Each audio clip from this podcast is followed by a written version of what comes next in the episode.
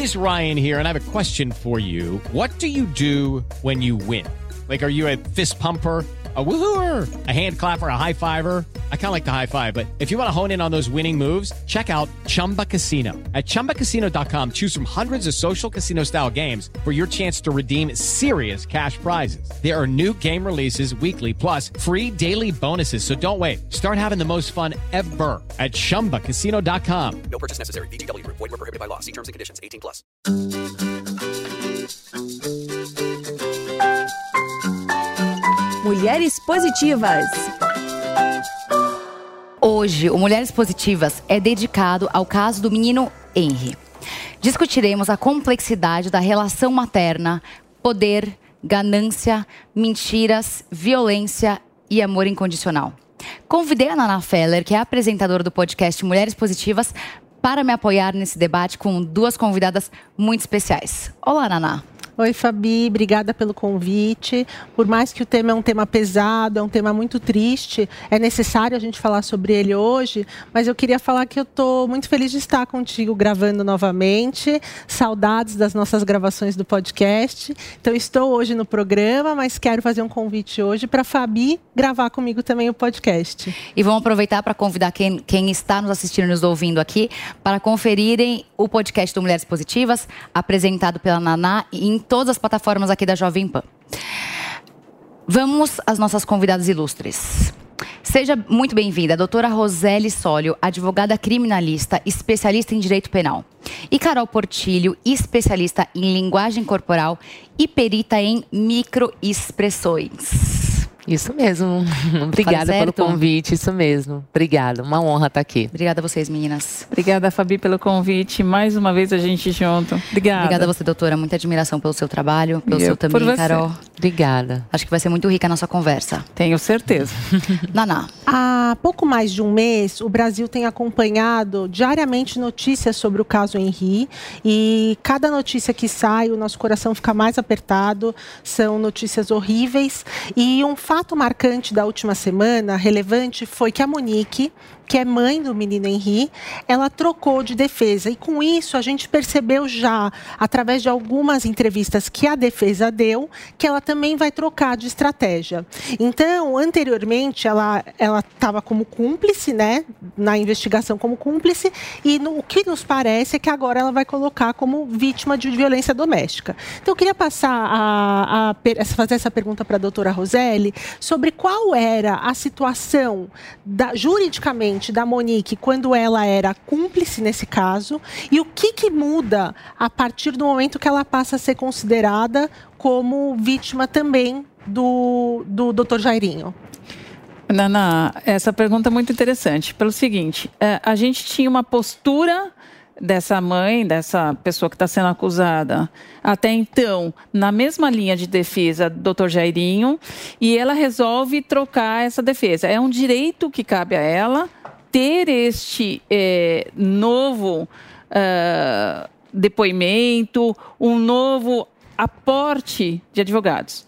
O fato não passa a se modificar daqui para ali tão simples, ela passa a ser vítima. Ela vai, deve, acredito, relatar fatos então omissos à autoridade policial que podem trazer elementos de violência doméstica.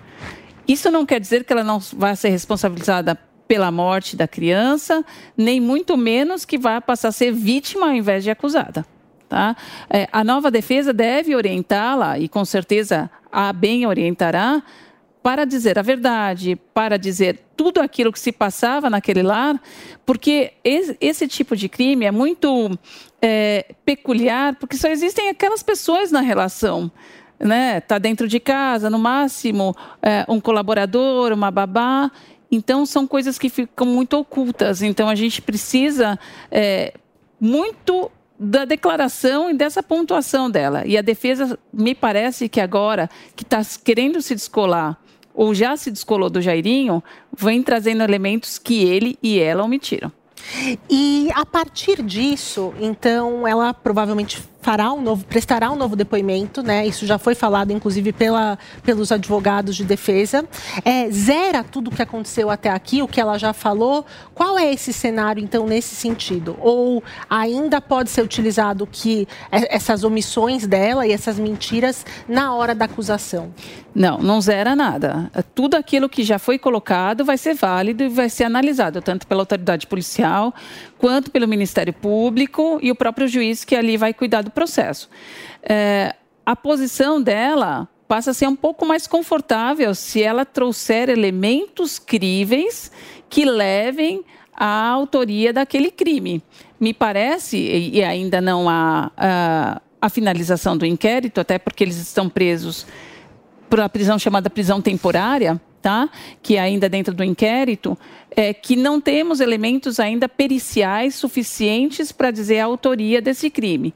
Então, pode ser que com o relato novo dela, ela traga outros elementos que complementem essa perícia, que complementem aquel, aquele entendimento da autoridade policial para colocá-la, por exemplo, num homicídio qualificado doloso ou então no homicídio culposo. Então, vai depender muito daquilo que ela trouxer nesses novos dias de depoimento. Carol, e eu fiquei absolutamente encantada com o trabalho que você faz da, da, da leitura da linguagem corporal. É um, é um, tema que me fascina. E o que eu acho interessante é que você usa esses protocolos científicos para entender se há ou não incongruências.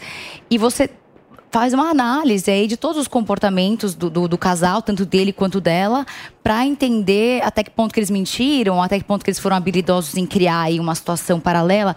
Conta um pouco melhor sobre o, o que, que, você faz exatamente e o que, que você conseguiu entender so, sobre o caso. Ai, que bom ver, em primeiro lugar, essa ciência né, sendo tratada aqui e, e é algo incrível, porque realmente a gente estava comentando aqui o quanto o Brasil está atrasado aí nessa ciência tão importante. Então, hoje existem é, inúmeros protocolos científicos que são usados no mundo todo, inclusive pelo FBI dos Estados Unidos. E aqui a gente está começando levemente trabalhar isso na justiça. Então, hoje, inclusive, escrevo parecer técnico para a justiça, mostrando ali inverdades, incongruências, e realmente esse caso foi um caso que foi difícil analisar, porque é tão inacreditável que isso poderia acontecer, que a gente falou, não é possível, né? E, e por diversas vezes eu parei no meio da análise e falava, meu Deus, a ciência está me mostrando isso, mas é inacreditável se realmente eles fizeram. E foram, sim, diversas, inúmeras mentiras é, dos dois, né? E não só as mentiras, porque essa questão da linguagem, da comunicação não verbal, não é só analisar mentira, mas a gente saber, por exemplo, sobre as microexpressões faciais. Então, é, alguns momentos foram muito importantes, principalmente na análise que a gente fez é, da primeira entrevista que eles deram, a primeira e única entrevista que eles deram, isso, no, no Cabrini, onde a gente pôde ali analisar e o que me chamou muito a atenção foi a postura, não só a mentira, mas a, a expressão de desprezo da mãe, né? Né? Esse desejo pela superioridade que ela tinha o tempo todo, o medo extremo que o padrasto, doutor Jarinho, estava ali naquela entrevista. Então não foram só as mentiras, mas também as emoções que eles demonstraram. Eu recebi algumas mensagens de mulheres que disseram: Poxa, por que, que só estão falando da mãe, né? Por que, que a gente não fala também da omissão do pai, uh, enfim, a, da situação do padrasto? Por que, que não, não se fala também sobre a avó? Que também, de alguma maneira, foi omissa, porque até onde eu vi, ela tinha conhecimento do que estava acontecendo. Como é que você enxerga essa situação? Você acha que de fato estão só jogando pedra nela ou é só uma visão distorcida? Eu acho que estão colocando uma situação para colocar fogo na história, né? É, não é que estão só jogando pedra nela. Me parece que estão aliviando mais o lado dele, né? Então uh, o fato do pai não ter visto, não me parece que é isso. O pai me parece que tem, tinha buscado conversar com a mãe. O fato da criança, por exemplo, é, que apareceu nos laudos necroscópicos ali, que usava uma fralda, uma criança de quatro anos que usa uma fralda não é comum. Né? Então, este é um elemento você vai falar, Roseli, é um elemento o quê? Sugestivo? Indicativo? Eu já te diria, é um elemento mais do que indicativo, que essa criança estava sofrendo. E de alguma forma ela estava falando. Ah, mas o pai foi buscar psicólogo, era suficiente? Por que não tomar uma atitude mais proativa? Talvez ele possa responder sobre esta omissão. A avó, a mesma coisa. Se a avó sabia e tinha conhecimento sobre uma lesão, sobre. É, alguma coisa que acontecia naquele lar, ela também responde pelo crime. Tá? Tanto quanto o Jairinho, tanto quanto a mãe da criança. Tá? Então, assim, acho que estão colocando um peso maior sobre a mãe? Talvez. Mas também estão abafando a história sobre ele, porque a responsabilidade dele, inclusive, ele tem um afastamento emocional muito mais do que a mãe nessa história. Carol. Então, é, eu vejo isso, né, essa questão da mãe, mas é, aí até me colocando como mãe, né? Mães aqui, meu filho tem exatamente quatro anos também. É, é, acaba indo mais nela, porque é tão inacreditável e, e, e, uma questão que a gente até comparou esse, esse tempo todo falando sobre a questão do, da Isabela Nardoni, né? Claro. né? Quem lembra até aí. falaram, por que você não chama a mãe da Isabela Nardoni para participar do programa? Eu falei, mas. ah, Sim, sim. Coitada. É, né? ela relembrar aquilo tudo, agora ela tá com Poxa, uma filha, né? Mas. Egoísmo. É, uma coisa que me chamou a atenção é até mesmo o comportamento dela pós é, é, toda essa questão da mídia, ela sendo presa. E ao momento que ela é presa, eu ainda analisei um dia, eu falei, olha, eu até peguei as, a, a, as matérias de quando a, a madraça da Isabela Nardoni foi presa. E ela demonstrava ainda mais emoção, ela pelo menos demonstrava mais desespero, mais tristeza. O que a mãe, e olha, né? Mãe e madraça, olha o que, que a gente tem aí. E a mãe não demonstrava essa emoção. Que loucura. E aí eu falei, peraí, olha só, aquele caso foi tão chocante e era o pai e a madrasta. Esse é a mãe e o padrasto. E, e eu não consegui ver a, a, a, eu consegui ver mais emoção naquela madrasta que to, chocou tanto a gente. E outra coisa, né? A gente, a gente entender que estava havendo ali um processo. É, ele estava apanhando há muito tempo né? Ele estava sofrendo castigos severos há muito tempo. Então, eu acabo que a, acaba que nós, né, a, a, gente julga mais, mas foi exatamente o que a doutora falou. A gente precisa analisar mais antes de julgar, porque na verdade a gente não sabe, está no início do processo. E eu sou uma das que vou querer analisar o depoimento dessa mãe, porque eu acho que agora a versão dela vai mudar bastante. É, aqui, como advogada do casal Nardoni, é, não só eu, como o doutor Roberto Podival, que também atua no caso, Sabemos que a, a, a comparação foi perfeita. É, Ana Carolina, apesar de ser dada como a madrasta das histórias de contos, de fados aí, que é sempre a madrasta, ela sempre gostou muito da Isabela. Ela sempre mostra essa expressão. Então, assim, o que a Carol está dizendo é muito real. A, ninguém mente com as expressões, nem tenta mentir. Naná. Inclusive, ainda nessa busca incessante por alguma, alguma questão que fale por que, que aconteceu isso, né? Alguma uhum. explicação, é, a gente conversou antes do programa sobre a possibilidade dessa mãe, de repente, estar tá se medicando muito e aí totalmente alienada. Uhum. E você, claro que não tem como a gente saber isso simplesmente uhum. pela, pela é, expressão dela, uhum. facial, e movimentação. Botox, a história do Botox. Mas você me, também me trouxe uma outra questão sobre quem consome remédio que eu queria que você falasse sobre essa sua análise também na hora da fala, da entrevista. É, porque acaba que eu trabalhei, eu trabalhava num hospital psiquiátrico. Até estava contando para ela, eu era muito enganada e aí foi quando eu comecei a estudar linguagem corporal, porque eu estava ali com os funcionários e tudo, gente, eu estou sendo muito enganada, eu quero estudar sobre mentiras. Isso há sete, oito anos atrás. Também estou querendo estudar. É, e é incrível, porque não só para analisar o outro, sabe, mas para a gente também melhorar a nossa própria comunicação, porque a linguagem corporal, quando você tem esse conhecimento, fica bem mais fácil a gente conquistar pessoas, se comunicar e etc. Mas a, a, a, grande questão é que o paciente, quando ele se, ele se medica tanto, né, se dopando ali de alguma medicação, se realmente tivesse, é, ela tivesse talvez tomou algum remédio, mas se ela tivesse dopada, a, a, na hora de falar, ela falaria um pouco mais assim. E, na verdade, a, a, a musculatura dela estava ali muito tranquilo para se analisar. Agora você falou do Botox. E o Botox, o Botox atrapalha demais. E ela estava com muito Botox. Ela colocou Botox recentemente. Só que quando a gente faz uma análise né, das microexpressões faciais, só para vocês entenderem, são diversos músculos que a gente tem na face e esses músculos foram codificados. E é o que a gente codifica são os movimentos desse músculo. E não tem nenhuma emoção que é só embaixo ou só em cima. Ela pega a face. Então, mesmo aqui, estando com botox, a gente consegue pegar a movimentação na, na, na parte de baixo. E mesmo estando o botox ali, um movimento ou outro a gente consegue pegar. E também a comunicação não verbal, por exemplo, como o pitch vocal que ela fez diversas vezes, o volume dela que altera muito hoje. A ciência mostra que os mentirosos, quando estão mentindo, tem muitas alterações na qualidade, no volume vocal.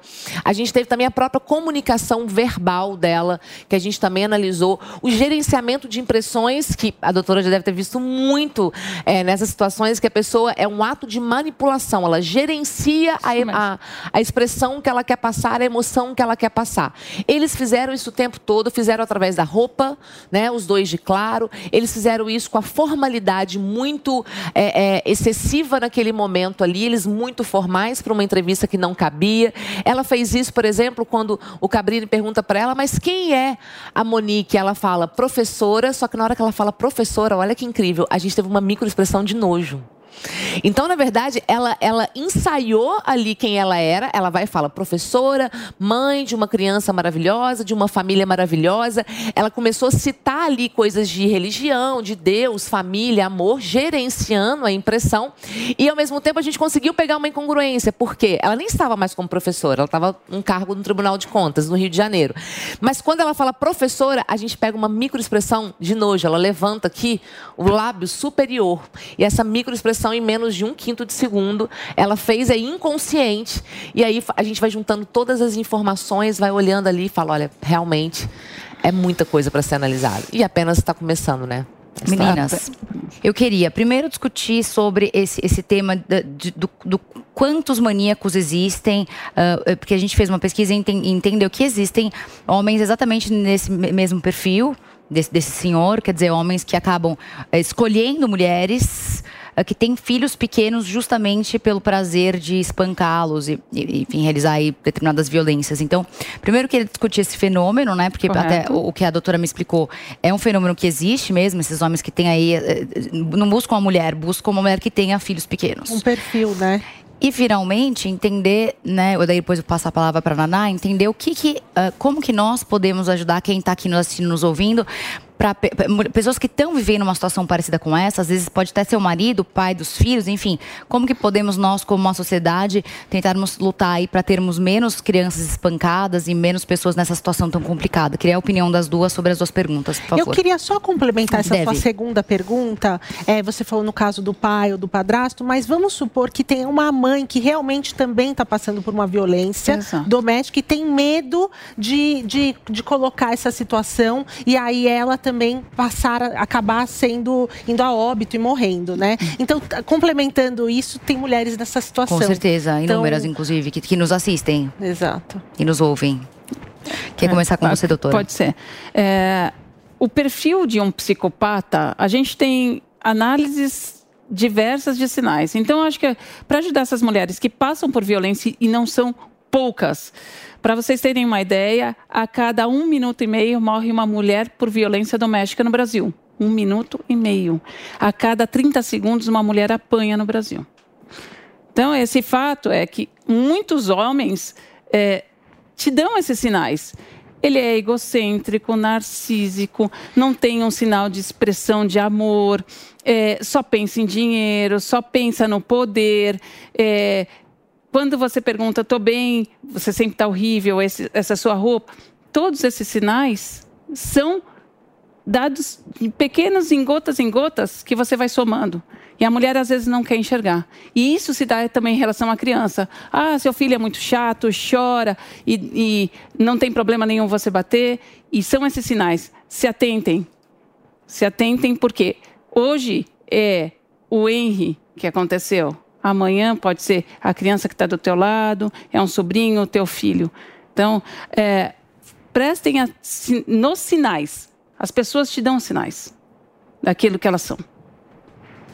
Não é da noite para o dia, né? Não. É, eu costumo dizer que a gente só vê a ilha na hora que a gente sai dela. Então, acho que muitas mulheres, às vezes os sinais estão ali. E, e, como também outras mulheres julgam as outras, né? Dizendo, nossa, mas não é possível que ela não viu. Nossa, mas estava na cara dela e ela não viu.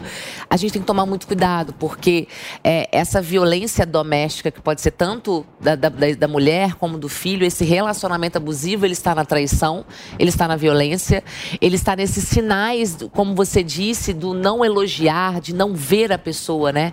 De não ver, de não honrar aquela pessoa. Então, são sinais e o que é visto é que essa mãe, ela já tinha observado, não só sinais, ela já sabia que o filho dela estava sendo espancado. Não sei se vocês chegaram a ver um vídeo onde o menino estava mancando ele estava mancando, de tanto que ele estava sofrendo ali crueldades, ele estava mancando. Então a mãe não eram só sinais, eram muitas informações que estavam ali e, e realmente ela vai ter que responder por isso, porque a, a, a grande questão não é só a, a negligência, mas o fato dela saber não fazer nada, mas o comportamento dela pós como a gente conversou aqui antes, né? O comportamento dela de ir no salão, no comportamento de. Da selfie, Naná. Sim, da selfie na delegacia. Na selfie na delegacia com uma cara, né? Exatamente. Porque se assim. fosse também, né, só o relacionamento abusivo, se fosse só um medo e etc., mas aí o filho já morreu e mesmo assim ela mantinha comportamentos é, é, é, de superioridades, comportamentos até mesmo a forma quando ela foi presa, a forma como ela se apresentou. Então, assim, tudo isso a gente juntando os pontos, tem muita coisa nessa história pra gente entender. E os números trágicos que a doutora Roseli trouxe sobre a violência doméstica praticada né, em homens por mulher, em mulheres, é, também tem um número muito trágico de crianças, que de 0 a 4 anos, a gente teve na última década mais de 2 mil crianças assassinadas no Brasil. Então, e isso são os números que conhecemos, Sim, né? Não, esses são casos... números muito subestimados, né? Porque muita gente não vai na delegacia, muita gente acha que é morte natural e etc. Ou até nesse caso que eles chegaram alegando que a criança caiu da cama e devem ter casos que acontece isso e aí acaba passando por essa Exato. situação. Então, é, a situação e, e, o que a doutora Roseli já comentou aqui também sobre esse ser um fato que está, esse ser um, um caso que está na mídia no momento, que chocou a todos nós, principalmente principalmente pelos detalhes, o pós também, o que tem ocorrido, mas que diariamente crianças sofrem maus tratos no, no nosso país e no mundo inteiro. Então, para a gente ficar atento, porque é uma responsabilidade coletiva e não só uma responsabilidade daquela situação familiar, no Com certeza. Eu quero aproveitar para chamar aqui o VT da doutora Renata Krupp, que é uma delegada que eu admiro muito. Ao falarmos de criança e adolescente, temos de levar em consideração, dentre tantas características, as duas principais. Uma, prioridade absoluta no exercício dos seus direitos. E dois, condição peculiar de pessoa em desenvolvimento. Nós temos de ouvir a criança sem qualquer julgamento. Ela precisa ter a confiança em externar o que ela está sentindo. Se ela está dizendo não, que ela não quer estar com determinada pessoa, que ela não, não quer estar em determinado local, ela deve ser ouvida e respeitada, para que evitemos diversas tragédias, como, como vimos no caso do menino Henry. Assim como aconteceu com esse menino, diversas outras crianças passam diariamente sofrimentos, porque não há empatia de familiares, da sociedade civil e até mesmo de equipamentos municipais e estaduais. Nós precisamos acolher essas crianças, precisamos ouvi-la de uma forma afirmativa, de uma forma aberta, sem qualquer julgamento, para que possamos evitar novas tragédias envolvendo crianças ou adolescentes. Carol, vamos começar com você. É, é até difícil para mim, porque eu tenho uma criança exatamente da idade, né? E, e uma coisa que a doutora me chamou a atenção, falou, olha, uma criança de 4 anos usando fralda, a gente começa a, a perceber algumas coisas e, e, realmente a criança, ela deve ser ouvida.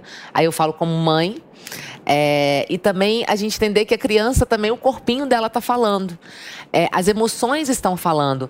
A expressão da tristeza, por exemplo, a própria linguagem corporal da tristeza é sempre os ombros caídos para baixo, o queixo mais para baixo, a cabeça mais para baixo.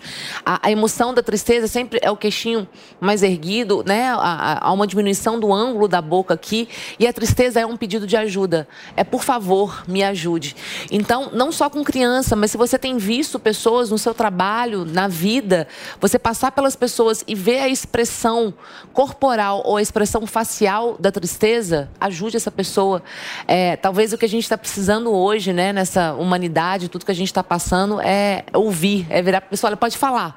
Eu estou aqui para te escutar, seja presencial, online, telefone, e as crianças também precisam disso. E se isso tivesse Você acontecido? comentar? Eu quero comentar, Fabi, porque a nossa sociedade, a gente está muito acostumado desde pequeno, os nossos pais chegam e falam: cumprimenta o tio, dá beijinho no tio.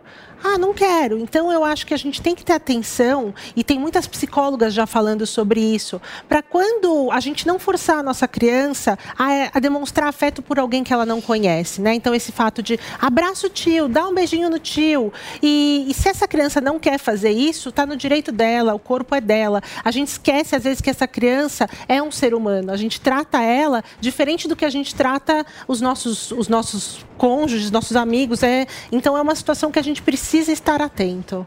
Gosto. Doutora. É, a criança e o adolescente ela tem que ser realmente ouvido. E a gente tem uma legislação só para ela, né? Que é o Estatuto da Criança e do Adolescente.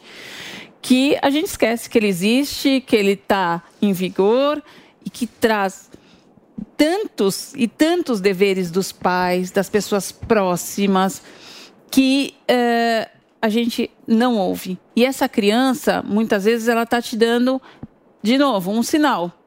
Né? Olha, está acontecendo isso comigo. Então, é na escola, é entre os amigos e etc. No caso de uma criança muito pequena, num caso de pandemia, ela só tinha que gritar ou para a babá ou para a mãe. Então, era o socorro que ela tinha e, eventualmente, do pai nos dias em que esteve. A responsabilidade desses pais era ouvir. De novo, a gente tem a situação que é sugestiva de uma criança com pais separados, muitas vezes parece frescura da criança, está fazendo manha e etc.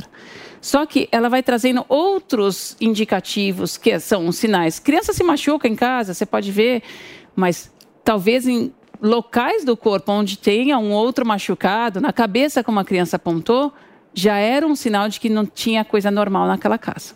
Com certeza, com certeza. Vamos chamar o VT da doutora, da doutora Mônica agora? Boa tarde a todos do programa Mulheres Positivas. Pois é, nos últimos dias, um crime bárbaro chocou todo o Brasil. O assassinato brutal de um menino de 4 anos, morto supostamente pelo padrasto, companheiro, namorado da mãe. O caso em Riborel. Um outro fato que vem chamando bastante atenção, não só da sociedade, mas principalmente da justiça, é o comportamento da Monique Medeiros, mãe do garoto, que de forma inapropriada tirou fotos na delegacia quando foi notificada a comparecer para prestar depoimento. No dia seguinte, a morte bárbara do filho esteve no cabeleireiro arrumando as unhas e o cabelo. E o que se busca apurar nas investigações, que por sinal vêm sendo muito bem conduzidas, é se essa mãe participou ou, no mínimo, sabia das sevícias, dos, dos maus tratos sofridos pelo filho e nada fez, se omitiu. Como é que fica, o, o, o- penalmente analisando, como fica essa situação? Essa mãe deve ou não responder pelo crime? Primeiro, nós temos que deixar claro aqui que esse garoto, ele tinha garantido pelo ECA, pelo Estatuto da Criança e do Adolescente, seu direito à vida, direito a respeito, direito à inviolabilidade da sua integridade física, moral. Esse direito garantido pelo ECA, ele tem que ser assegurado pelos pais ou pelo responsável legal. E isso, o direito penal também trata na figura da omissão imprópria, chamada também de omissão penalmente relevante, prevista no artigo 13, parágrafo 2 do Código Penal, que diz que aqueles que se omite frente a uma situação que tinha o dever de agir, responde pelo resultado. Ou seja, essa mãe tinha o dever de agir? Claro que tinha. E ela se omitiu? Não sabemos. É isso que a investigação está apurando. Caso isso seja comprovado através das provas do conjunto proba- probatório, Monique responderá sim pelo homicídio duplamente qualificado na modalidade omissão. Omissão do garante, omissão daquele que tinha o dever, o direito de salvaguardar a vida do próprio filho e não o fez. Doutora, por favor. Doutora Mônica, aliás, maravilhosa, a quem eu admiro muito, falou perfeitamente.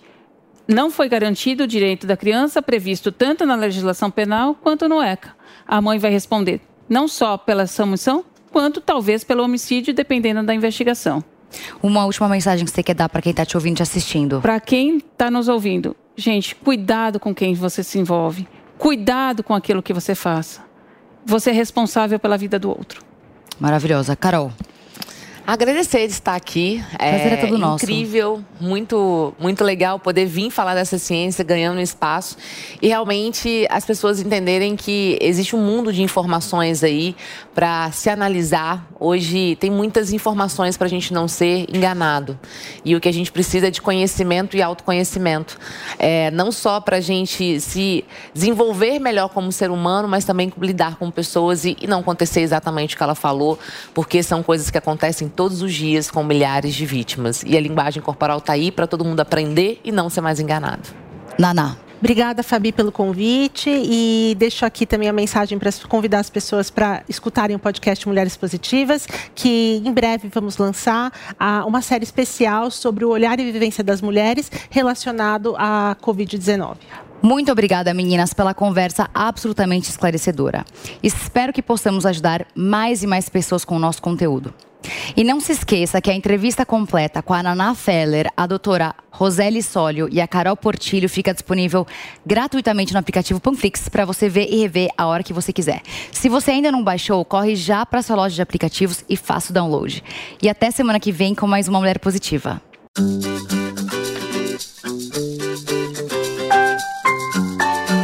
Mulheres Positivas.